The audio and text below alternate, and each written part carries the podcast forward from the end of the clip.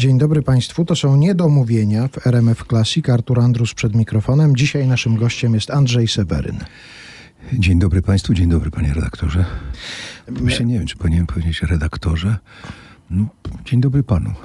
Bardzo mi miło. Dzień dobry Panu. W niedomówieniach Andrzej Seweryn po raz pierwszy. Mam nadzieję, że nam się tak rozwinie ta rozmowa, że jeszcze kiedyś to powtórzymy i że Bardzo dalszy ciąg tej, tej rozmowy e, będzie. Właściwie powinienem zacząć od informacji, kiedyś tak się zawsze mówiło, po sukcesach zagranicznych.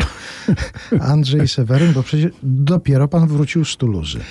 Tak, wróciłem z Tuluzy, gdzie tydzień temu y, daliśmy premierę Wujaszka Wani Czechowa w reżyserii Galina Stojewa, dyrektora teatru w Tuluzie i reżysera pochodzenia bułgarskiego, który od wielu, wielu lat pracuje we Francji, robił kilka przedstawień w Comédie Française i, i jest bardzo znanym, ucenionym reżyserem.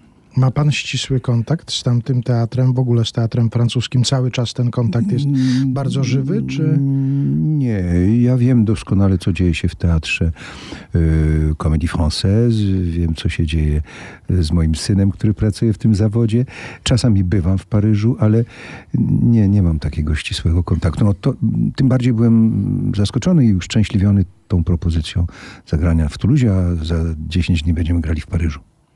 No to już państwo wiedzą, że Andrzej Seweryn u nas po zagranicznych sukcesach i przed zagranicznymi sukcesami, jak, jak państwo słyszą. Czy zdarzyło się kiedyś, że jakąś rozmowę z panem ktoś zaczął od pytania o pana występy w czerwonych gitarach? Na przykład... Nie, nie. Czy ma pan ochotę tak zacząć naszą rozmowę? Dlatego o to pytam, że koleżanka, która e, dzisiaj przygotowywała, pomaga, Niemożliwe, nie. ta, naprawdę zastanawiała się, czy na pewno dobrego Seweryna umówiła. I dlatego pomyślałem, że, Cudowne. że może było już coś takiego. To znaczy czasami, czasami mnie mylono i, i nazywano mnie, znaczy, panie Sewerynie, mając na myśli pana Krajewskiego, to tak, ale, ale, ale nie do tego stopnia. No to ale nawet pomijając ten fakt, że nie był pan mylony bezpośrednio z Sewerynem Krajewskim, to chciałbym chwilę się zatrzymać przy Andrzeju Sewerynie śpiewającym. Bo to nie Jezus jest... Maria, czy pan wie, że w tym przedstawieniu ja podśpiewuję właśnie w tym wujaszku Wani? No, Tak. tego się mogłem spodziewać, bo to nie jest jedyna rzecz taka. Ale czy domyśli się pan, co śpiewam? Nie domyśli się pan, dlatego nie będę, nie będę panu robił jakby przepytywanki. Otóż śpiewam Gainsbourga. Nie powinienem może zdradzać tego, ale śpiewam... em, być może w tej chwili zafałszuję, bo nie ma... Je suis venu vous dire que je m'en vais et vos larmes n'y pourront rien changer. Przyzna pan, że to dość zaskakujące w No Czechowie. i zaskakujące, że Czechow już tę piosenkę umieścił w tekście. Tak. Ale publiczność to zaakceptowała. Je suis venu te dire que je m'en vais. Et tes larmes n'y pourront rien changer. Comme dit si bien Verlaine au vent mauvais. Je suis venu te dire que je m'en vais. Tu te souviens des jours anciens et tu pleures. Tu suffoques, tu blémis à présent qu'à sonner des adieux à jamais. Hein, je suis au regret de te dire que je m'en vais. Hein, je t'aimais, oui, mais je suis venu te dire que je m'en vais.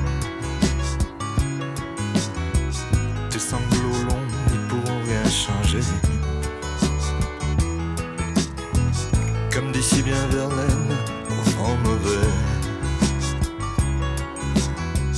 Je suis venu te dire que je m'en vais. Tu te souviens des jours heureux et tu pleures. Tu sanglotes, tu gémis à présent que sonner l'heure des adieux à jamais.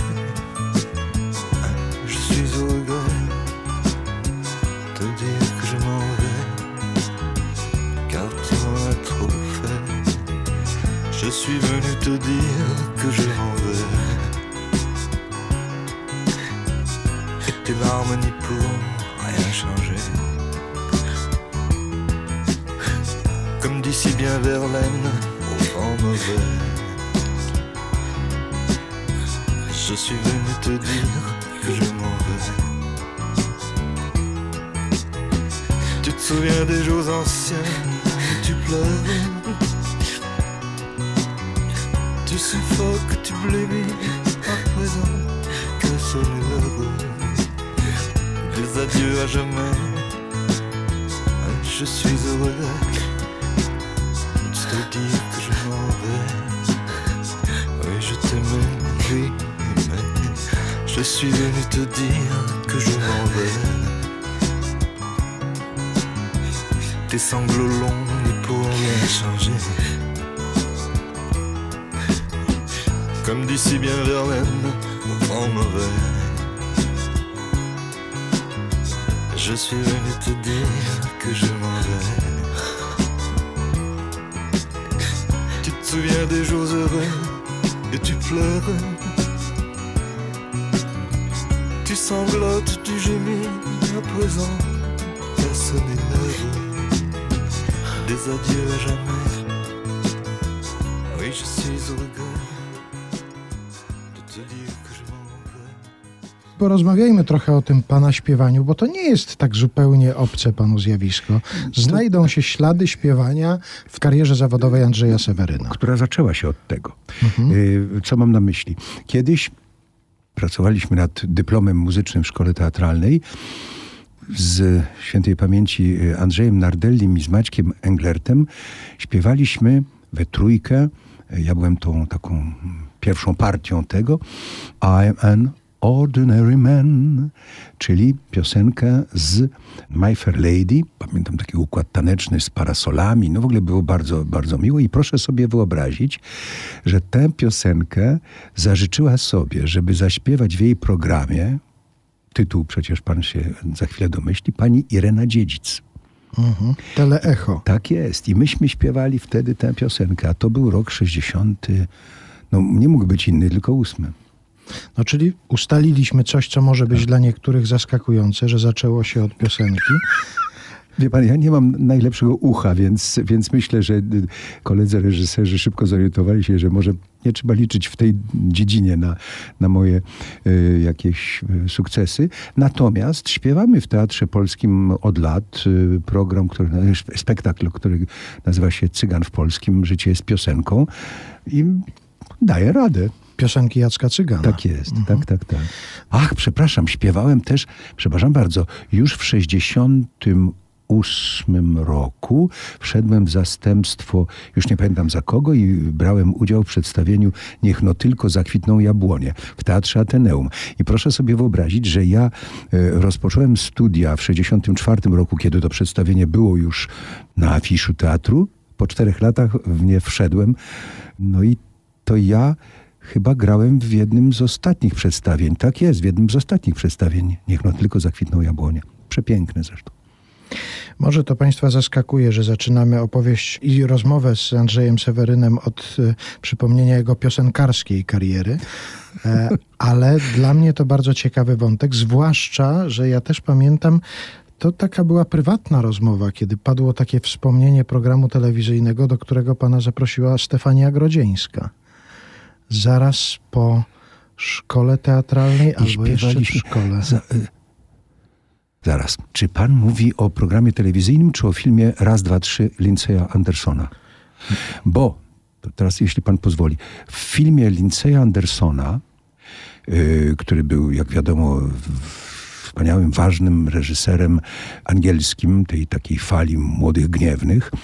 To jest film dokumentalny, który on zrobił podczas swojego pobytu w Warszawie, kiedy pracował z Tadeuszem Łomnickim nad sztuką Nie do obrony Osborna w Teatrze Współczesnym w Warszawie. Tadeusz grał wtedy, yy, Zosia Mrozowska gra w tym przedstawieniu. I nie wiem, czy to Zygmunt Samosiuk go namówił, ale w każdym razie on przyszedł do nas na zajęcia muzyczne, na zajęcia piosenki prowadzone przez profesora Sempolińskiego. I tak mu się to, nie wiem, spodobało złe słowo, ale tak y, uznał, że to warto coś z tym zrobić, że po prostu nakręcił kilka piosenek y, z nami, a potem w montażu filmu pomieszał je ze zdjęciami z Warszawy lat 60., Gomułkowskiej Warszawy i muszę powiedzieć, że z tego wyszedł bardzo piękny film. Śpiewali tam Piotr Frączewski, świętej pamięci Andrzej Nardelli, Anita Dymszówna też już niestety nieżyjąca. Ja miałem przyjemność śpiewania z y, Joasią Sobieską piosenkę. Tak, więc być, być może o tym, ale czuję, że nie o tym. pan- Ale być może, że to jest jakiś, jedno z drugim ma jakiś związek. Może na przykład to zaproszenie do tego programu telewizyjnego było konsekwencją, konsekwencją tego, filmu, tego. filmu. Bo pamiętam, Stefania Grodzieńska wspominała właśnie i o panu, i o Piotrze Frączewskim właśnie, że, że wystąpiliście u niej w programie telewizyjnym śpiewając piosenki. No Mhm, i to było, to było też bardzo interesujące. Proszę mi wybaczyć, ale tego nieprecyzyjnie to pamiętam. tak. Mhm. No, a ja jeszcze takich tropów parę znalazłem. No na Mój przykład Boże. teledysk słynny do ziemi obiecanej, No gdzie tak, panowie tak, idziecie we oczywiście, trzech i oczywiście. śpiewacie na łódzkiej Tak ulicy. Tak jest. No wtedy, wtedy nagrywaliśmy to z panem Koniecznym. To było bardzo, bardzo takie pouczające dla mnie. On był bardzo taktowny i wymagający i to nam dobrze wszystkim zrobiło.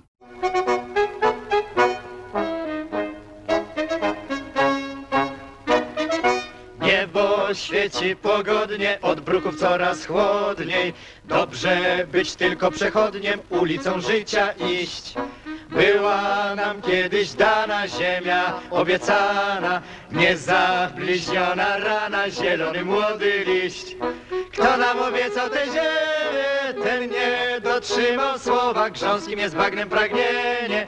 Pochłonie coś zbudował, nienasycony głód i brud naszych uczynków, naszych cnót, ran rozjątrzonych nie zagoił. Jesteśmy chorzy tak jak w przód i tylko miasto stoi.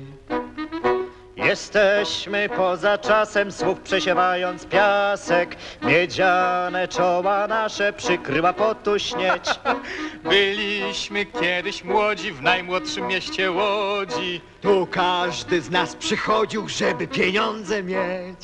Kto nam obiecał tę ziemię, żyć nie nauczył nas na niej. W przeciwną stronę czas biegnie, tynki płowieją i pamięć Już miasto zapomniało nas Gazowych latarni płomyk zgasł. Noc przyjdzie potem, świt po niej Nie wraca rwącą rzeką czas Pora nam westchnąć jeszcze raz.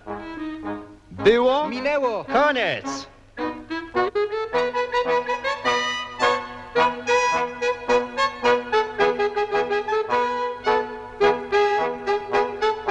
Tu z naszych walk i zdrad nie został żaden prawie ślad. To czego nie ma, nie zaboli. Nie ma już bankrut, zysków, strat. Wszystko to zmiótł historii wiatr. I tylko miasto stoi.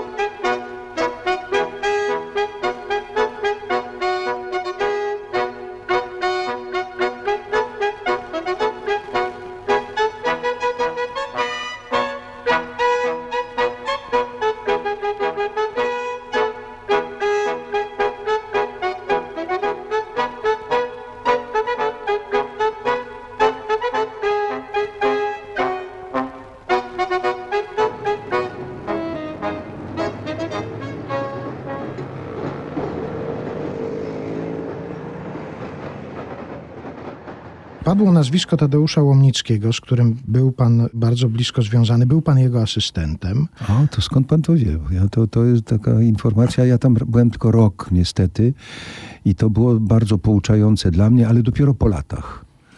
Y, Bo w, w, w trakcie pracy nie bardzo wiedziałem, jak, co kombinuje Tadeusz. Jak on, Tadeusz w, tym, w tej pracy, którą ja obserwowałem, proszę mi wybaczyć, po prostu polecił naśladować go. I ja oczywiście ze swoją wówczas niezwykle kontestacyjną postawą wobec y, wszystkiego, co starsze ode mnie, myślałem, że to no, nie ma sensu po prostu. Później dowiedziałem się, że było paru reżyserów wielkich, którzy robili, pracowali w ten sam sposób, jak Giorgio Streller albo Jerzy Jarocki. Jak pan się zwracał do Tadeusza Łomnickiego? Jak pan do niego mówił? Wie pan, że nie pamiętam. No na pewno nie Tadeuszu. A gdyby tak było, to po prostu tego nie pamiętam. Ale nie wydaje mi się, że ja bym się odważył wtedy Tadeuszu mówić, to nie, nie, nie. Ale bo zastanowiłem się, czy to nie pan przypadkiem był bohaterem tej opowieści. Z, jak to któryś z, z młodych adeptów tej sztuki zwrócił się do niego per mistrzu, a on powiedział, dlaczego mistrzu mów do mnie Boże. To, to, przypomina Tadeusza, absolutnie. Nie, nie mówiłem do niego mistrzu, na pewno. A to mi było potrzebne, ten fragment naszej rozmowy, do, jako punkt wyjścia do zapytania pana o to, i myślę, że tutaj i ta postać Stefanii Grodzieńskiej nam się przyda, i Tadeusz Łomnicki, do zapytania o to, jak sobie radzić z nadmiarem szacunku. Bo z brakiem szacunku. Wspaniałe pytanie. Z brakiem pan, szacunku to wiemy, ale z nadmiarem. Pan, e, e, moja historia pojęcia i związku z pojęciem mistrz yy, zaczęła się ja ją upraszczam na pewno, zaczęła się od premiera Francji, pana Jean-Pierre Raffarin. Otóż Jean-Pierre Raffarin przygotowywał wizytę w Warszawie i y, otrzymałem wówczas, a ja byłem wtedy w Comédie Française, byłem aktorem Comédie Française i otrzymałem mm, list, w którym właśnie on się zwracał do mnie, maître, j'ai un projet de voyager en Pologne. I zaproponował mi, żebym był członkiem delegacji, oficjalnej delegacji francuskiej, e, co było dla mnie oczywiście e, wielkim zaszczytem. Dotknąłem tych salonów, wie pan, w samolocie. Dotknąłem tego, tej jazdy samochodem Mercedesem czy czymś, prawda? Pewnie w tym przypadku to nie Mercedes, tylko Peugeot, jakieś bardzo eleganckie, z flagami y, francuskimi i polskimi zresztą, bo wtedy też, y, no, w każdym razie y, dotknąłem tego. Zrozumiałem, że to jest taka forma, no, obyczaj tak nakazuje, ale też zaczęto do mnie w ogóle no, zwracać się właśnie w ten sposób. No i mm, z jednej strony to mnie troszkę mierziło, no bo to jest pewne, pewne coś spada na mnie, a to ode mnie nie zależy. No i to ja nie lubię takich sytuacji, w których ktoś mnie do czegoś zobowiązuje, prawda, to ogólnie rzecz biorąc. Dzisiaj też i w każdej dziedzinie, muszę powiedzieć. Natomiast y, później pomyślałem sobie, że Przepraszam, że pan na pewno zrozumie, że to nie jest wyraz pychy, że to jest nieuniknione w jakimś sensie i że trzeba się z tym zmierzyć i być tego godnym. Znaczy, mhm. że to zobowiązuje, krótko mówiąc. To jest mój komentarz bardzo szkolny i taki pedagogiczny i taki w ogóle, nie wiem jak to nazwać, pompatyczny, ale szczery. Ale nie wymyślił pan sobie jakiejś metody na sytuacje kryzysowe? Takie no, no właśnie typu, dlaczego mistrzu, mów mi Boże? No, no wie pan, no, no, no, ja nie jestem błyskotliwy, a rozmawiam w tej chwili z osobą, która, pan ma to niezwykłe poczucie szybkiego refleksu i stosuje to pan. Ja, ja tego nie, niestety nie, chociaż zdarza mi się. No, nie mam tej przykłady, czasami mi się jednak zdarza. Porozmawiajmy teraz o, myślę, że bliskich zjawiskach temu szacunkowi, czy nadmiarowi szacunku, onieśmielenie. Jest wiadomo, że no, ze względu na pana osiągnięcia zawodowe, na pana status e, e zawodowy, pewnie ta rozmowa, czasami rozmowa z panem onieśmiela. A czy pan bywa onieśmielony? Tak, byłem onieśmielony, y, kiedy byłem zobowiązany do rozmów z takimi ludźmi jak prezydent y, Mitterrand y, w mojej garderobie. Przyszedł po spektaklu? Tak, tak, tak. Mhm. Przyszedł po, po, spektaklu. To było przedstawienie Natana Mendrca Lessinga w teatrze w Gennevilliers pod Paryżem pani Adler spowodowała, że on przyjechał. On był ubrany w taki, taki jak gdyby kostium mało taki wie pan, taka, bluza, taka marynarka, tak? bluza, o, o, o, mhm. tak. I miał brudne buty, mhm. zabłocone buty. A kiedy wychodził do toalety, to ta toaleta była, jakby to powiedzieć, wstęp ograniczony był do tej toalety poprzez mhm. Gaudi przez jego e, obstawę. Nie, ale on po prostu przyszedł do garderoby i, i po prostu dziękował za przedstawienie, bo jemu, to się, jemu się ono bardzo podobało. To na pewno byłem taki speszony.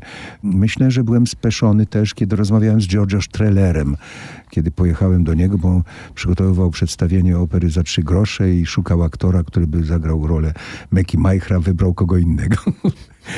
Na pewno pierwsze moje rozmowy z Peter Brookiem były też takie, ale ja byłem, proszę pana, ja przecież byłem bardzo onieśmielony, kiedy po raz pierwszy mogłem rozmawiać z panem dyrektorem Warmińskim, przede wszystkim w Teatrze Ateneum, w tym jego gabinecie, znanym przecież nam wszystkim, tym, którzy tam gdzieś przez to Ateneum przeszli, czy z panem profesorem Świderskim, który po moim dyplomie, już nie pamiętam po którym, chyba po, po Wilkach w nocy Rittnera w reżyserii pani profesor Marii Wiercińskiej przyszedł do mnie i mówił, skąd pan to umie, jak pan, jak to się to... I potem chciał, żebyśmy razem zagrali, żebym ja zagrał głupiego Jakuba. Więc było tego i na pewno zapominam o wielu. Natomiast nie byłem onieśmielony, bo wiedziałem, że nie wolno mi tego pokazać w rozmowie ze Spielbergiem, ze Stevenem Spielbergiem. Tu wiedziałem, że to nie ma tam mowy jakiegoś tam ośmielenia, coś tam. Pamiętam, że chyba mówiłem tak, tak. Staram się te zdania po angielsku układać, kiedy byłem tam zaproszony do Universal Studio, kiedy były zdjęcia próbne do, do, do roli Schindlera, do list, liście Schindlera. Tam pamiętam, że nie, nie, to nie było. Ale pewnie było tego dużo. Z moich obserwacji wynika, że ludzie dzielą się na tych, którzy z czasem nabierają pewności. No, to może nie jest jakaś odkrywcza obserwacja, pewnie tak jest. Nabierają pewności siebie albo nabierają niepewności siebie. No właśnie, ja bym chciał być zaliczony do tej drugiej grupy, Mhm. bo to jest y, bardziej twórcze. Niepewność? Tak, tak, tak, tak. No wie pan, pamiętam kiedyś, nie powiem nazwiska, to było jeszcze w czasach Ateneum, jakieś tam było przedstawienie ważne robione i kolega mówi, no nie, no to trzeba grać tak, jak się gra Szekspira. No przecież nie będziesz tego grał tak, jak grasz y, tam Witkacego albo co. No wiedzieć, jak się gra Szekspira i tak dalej, mm, ja, ja, ja nie jestem pewien, jak trzeba grać Szekspira. Swoją drogą, czy dojście do takiej stuprocentowej pewności nie oznacza końca No, tego zawodu, no, tak no, naprawdę? No, nie chcę może tak formułować tego ostro jak pan, ale obawiam się, że pan ma rację. Tylko no, stałe poszukiwanie, stałe se mettre en question, podważanie siebie, stawianie y, znaku zapytania ciągłe na temat y, sensu pracy, na temat wartości, na temat y, zdolności, na temat umiejętności, na temat rozumienia tekstów, które mamy. Mało tego, rozumienia świata. Przecież świat się zmienia. Przecież jeżeli my będziemy na świat patrzyli podobnie jak 50 lat temu, to będziemy się mylili. To nie znaczy wcale, że będziemy rezygnowali z jakich wartości, prawda, które są naszymi. No ale ten świat przyjmuje różne postaci. No jak dzisiaj można rozmawiać o młodzieży, nie, nie gadając z nią, nie próbując zakopać, albo w każdym razie mm, troszkę zakopać tego rowu, prawda, tej przepaści międzypokoleniowej. No, no nie da się. A jak ktoś mówi, ja wiem, jacy są młodzi, młodzi są głupi, albo my jesteśmy mądrzy, bo jesteśmy starzy, no nie, no to nie, nie. To nie znaczy wcale, że się nie zgadzam, że muszę się zgadzać z młodymi no, no, i tak dalej. No. Padło tutaj to nazwisko i to nazwisko co jakiś czas wraca w rozmowach e, z aktorami.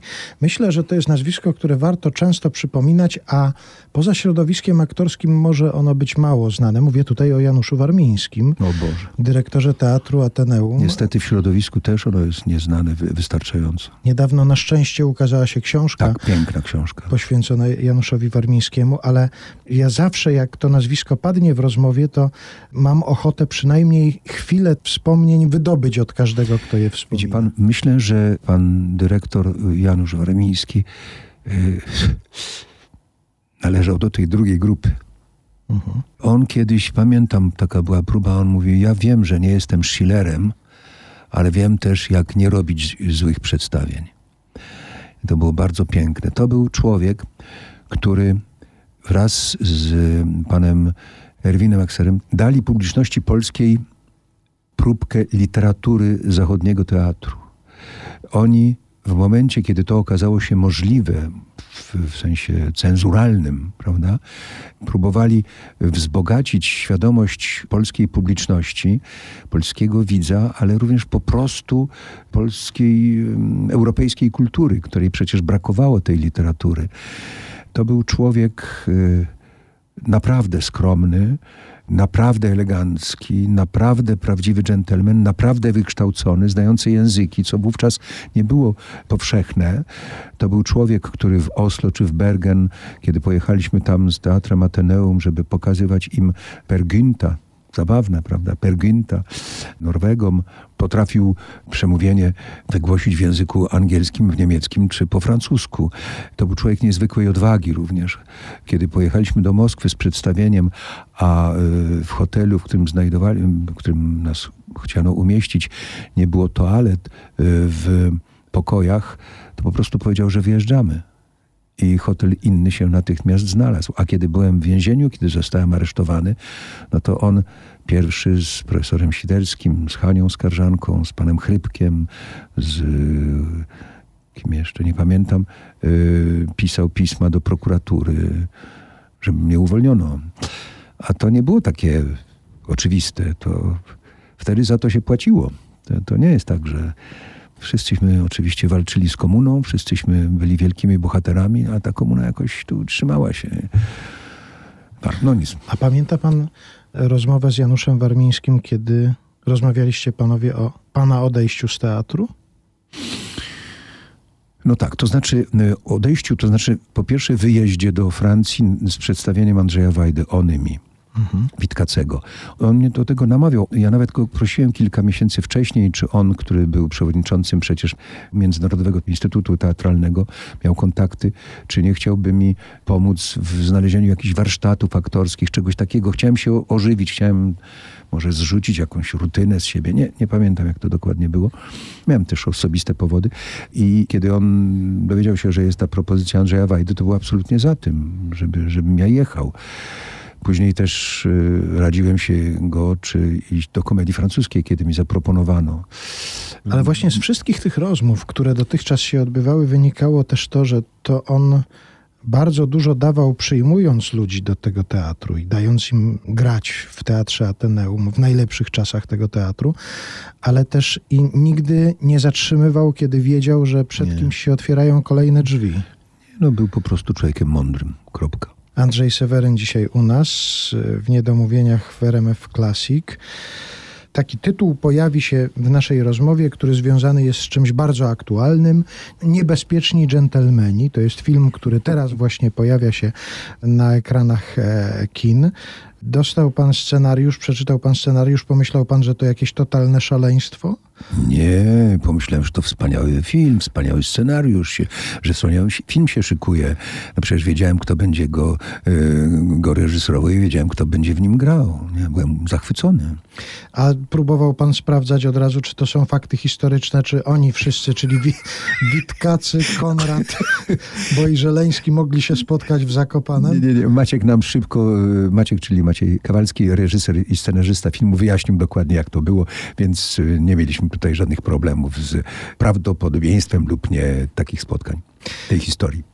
Ja już ten film widziałem, jestem w tej sytuacji, że wiem, co tam się dzieje. Oczywiście nie będę opowiadał, bo chodzi o to, żeby Państwo poszli, poszli sami do kina, ale Wy tam właściwie odtworzyliście scenograficznie Zakopane. Ja się dowiedziałem, że tam kilka ton błota, zdaje się, musiało być nawiezione. Tak było. Naprawdę ja byłem pełen podziwu dla, dla scenografów, dla Emilii Czartoryskiej, która przygotowała kostiumy, dla kolegów. No, naprawdę to była świetna robota, ale nie, nie mogę się powstrzymać, żeby powiedzieć panu, państwu, że myśmy pracowali w Zakopanem w czasie pandemii.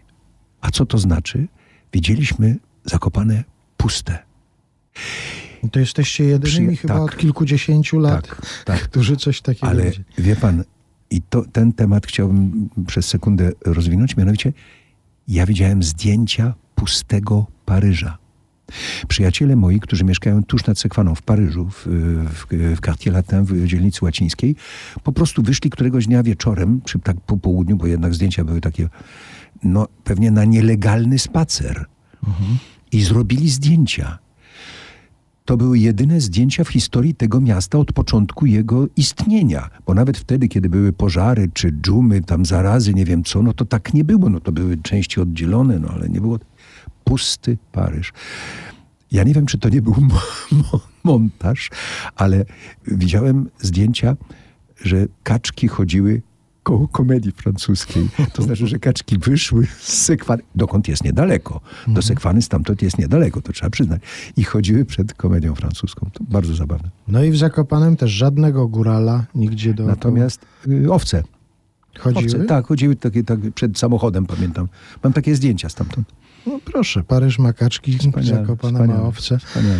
w tym czasie. To jest kryminał, właściwie opowieść kryminalna, kryminał komedia, no Tak bo jest. to tak trzeba Ale powiedzieć. jednocześnie w tym filmie jest coś takiego z jakiegoś takiego eleganckiego filmu angielskiego, dobrej francuskiej komedii czy amerykańskiej. Przy czym to nie są dla mnie wzory. Ja nie mówię, że to są dla mnie wzory.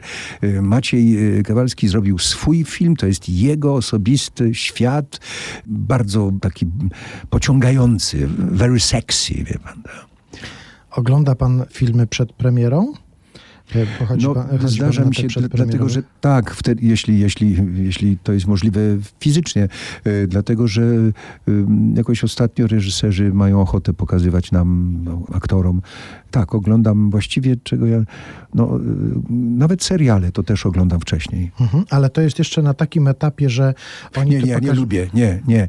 Na takim etapie, co to pierwszy montaż bez dźwięku i bez napisów, a właściwie muzyka, nie, ja tego nie lubię, bo, bo, bo nie potrafię sobie wy- wyobrazić dobrze, bo można sobie wyobrazić, ale średnio, no, nieprecyzyjnie, jaki to będzie prawdziwy rezultat. Nie, chyba, że są jakieś powody no, takie tam osobiste, czy, czy związane z moją postacią, czy reżyser pyta, słuchaj, a czy to tak, czy aby może, a może tak. No właśnie, byłem ciekaw, czy to nie odbywa się teraz czasami tak, no bo wiadomo, zmieniła się technika, to nie jest tak, że to już Och, jest taśma filmowa, która No.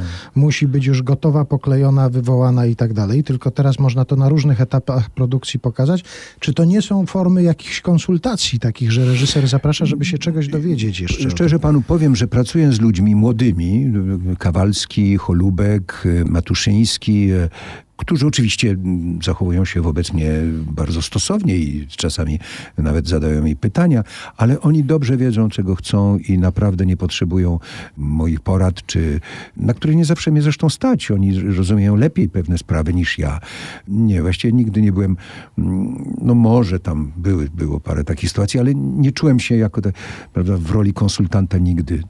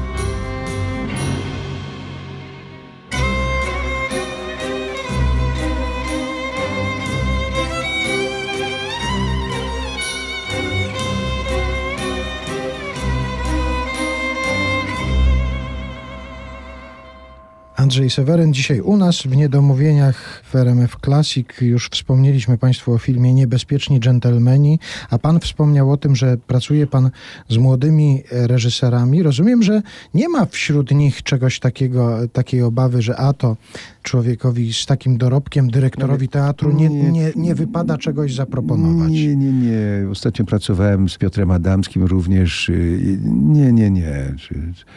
Oni doskonale znają wartość swoją, swojej pracy, y, wiedzą, że ze mną na każdy temat rozmowa jest możliwa, że jestem gotów słuchać ich krytycznych y, uwag y, równie dobrze jak pochlebnych. Nie, nie, nie widzę żadnego problemu. Mam nadzieję, że korzystają również z tak zwanego mojego doświadczenia, ale to, co to znaczy doświadczenie dzisiaj?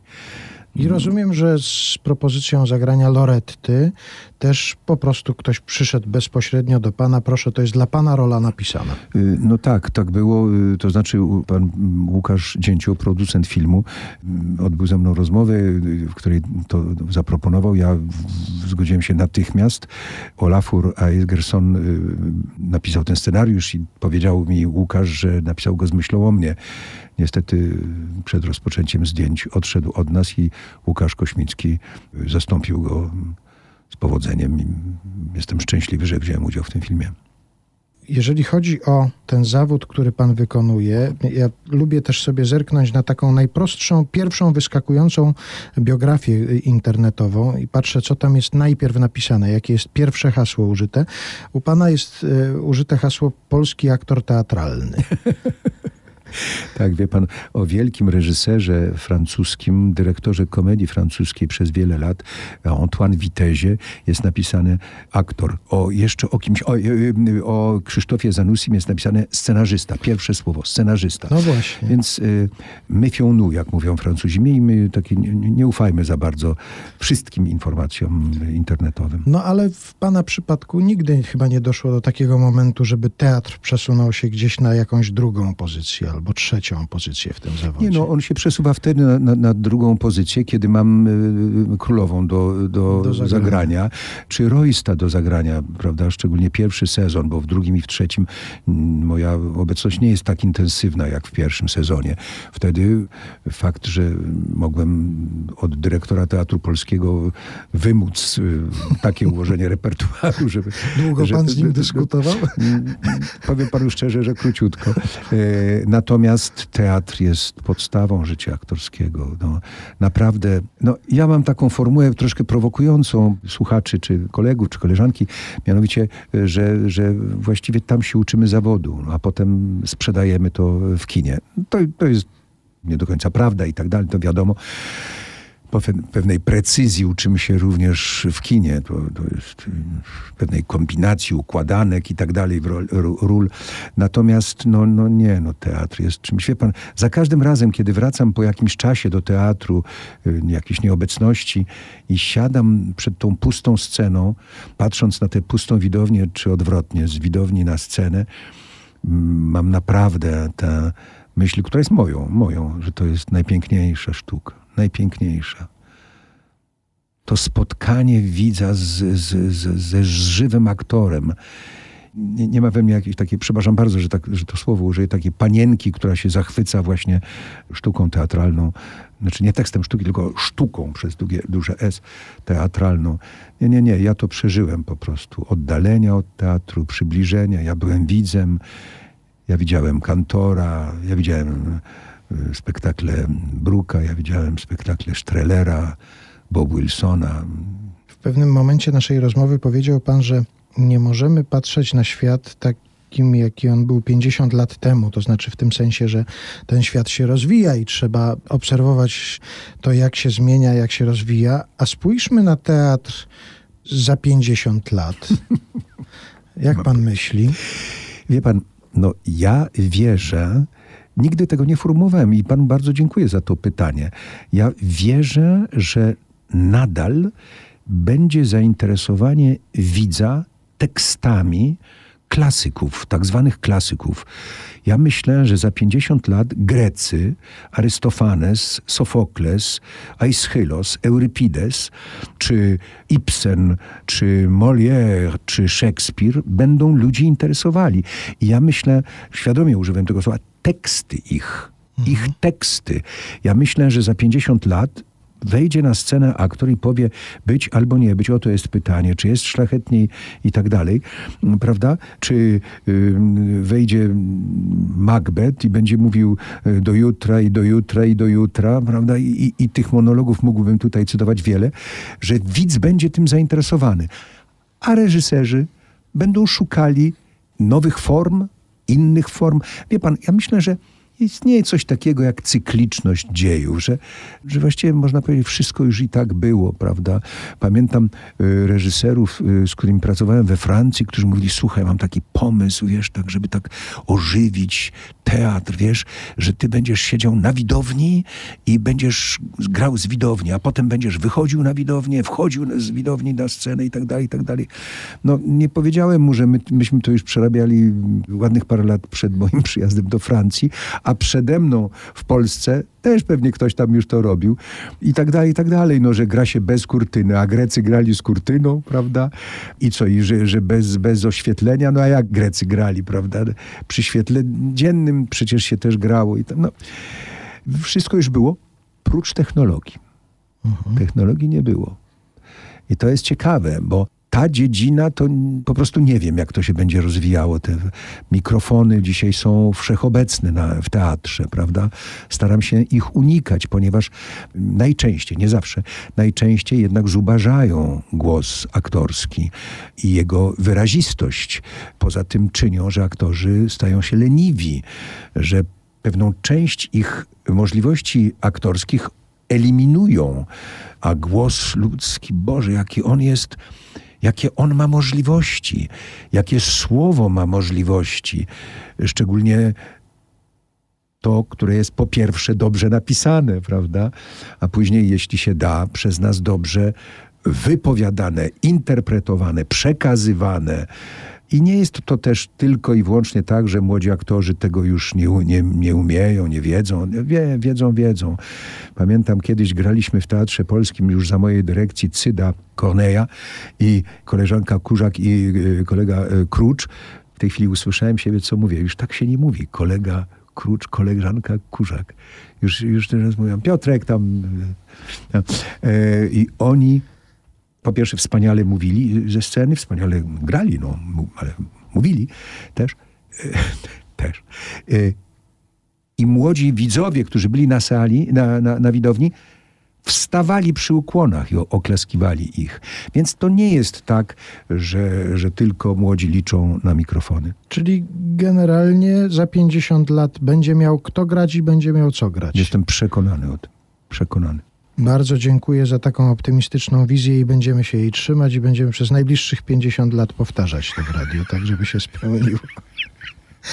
Jestem panu wdzięczny za to, że będziecie o tym myśleli. Jeszcze mam taki zwyczaj, że wtrącam w tę naszą rozmowę coś takiego, co nie jest poparte żadną wiedzą ani przygotowaniem, ale a nuż trafię? To są Boże, takie pytania. Nie, to, jest, to są zawsze te sytuacje, już napięcie wzrasta i teraz ja, Boże, ja tylko się szykuję do, do tego, żeby się nie skompromitować. Jestem Nie, gotów. ale to właśnie tutaj nie ma żadnych oczekiwań. To są pytania bez żadnego oczekiwania, tylko parę razy mi się okazało, że wywołałem ni stąd, ni zowąd kwestię skoków ze spadochronem i się okazuje, że a mój gość właśnie ma takie trzy. Dobrze, ale trzy. czy ile ich, ty, będzie tych pytań? Nie, to jest jedno ogólne, czy jest coś takiego, czy jest coś takiego właśnie z, z takich ekstremalnych rzeczy, jak skoki, jazda, jakaś wyczynowa taka na nartach, akrobacje. Może pan robi coś takiego, o czym my nie wiemy na przykład. Tak?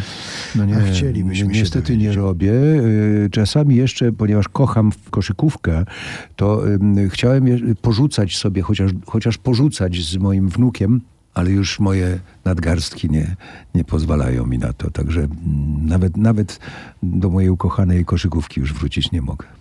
E, to jest wszystko do załatwienia. Jeszcze ktoś, kto nas teraz słyszy i, i wie, jak to robić, żeby, żeby przywracać do koszykówki, może się zgłosić do Andrzeja Seweryna, Teatr Polski w Bardzo Warszawie. proszę. Ulica Karasia 2. A nie, nie korciło pana, żeby gdzieś tam jakiś kosz ustawić w samym teatrze?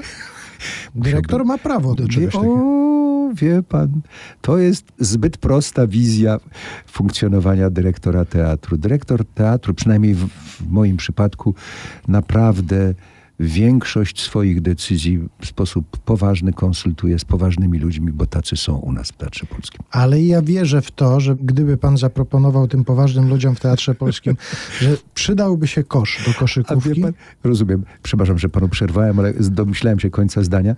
Dan Dżemet, który z nami pracował, rozpoczynał wszystkie próby od gry w piłkę nożną. To znaczy na sali prób grali, zdejmowali tam buty i w skarpetach grali sobie. Bardzo to było miłe. No więc jakieś pomysły już są, rysują się jakieś pomysły.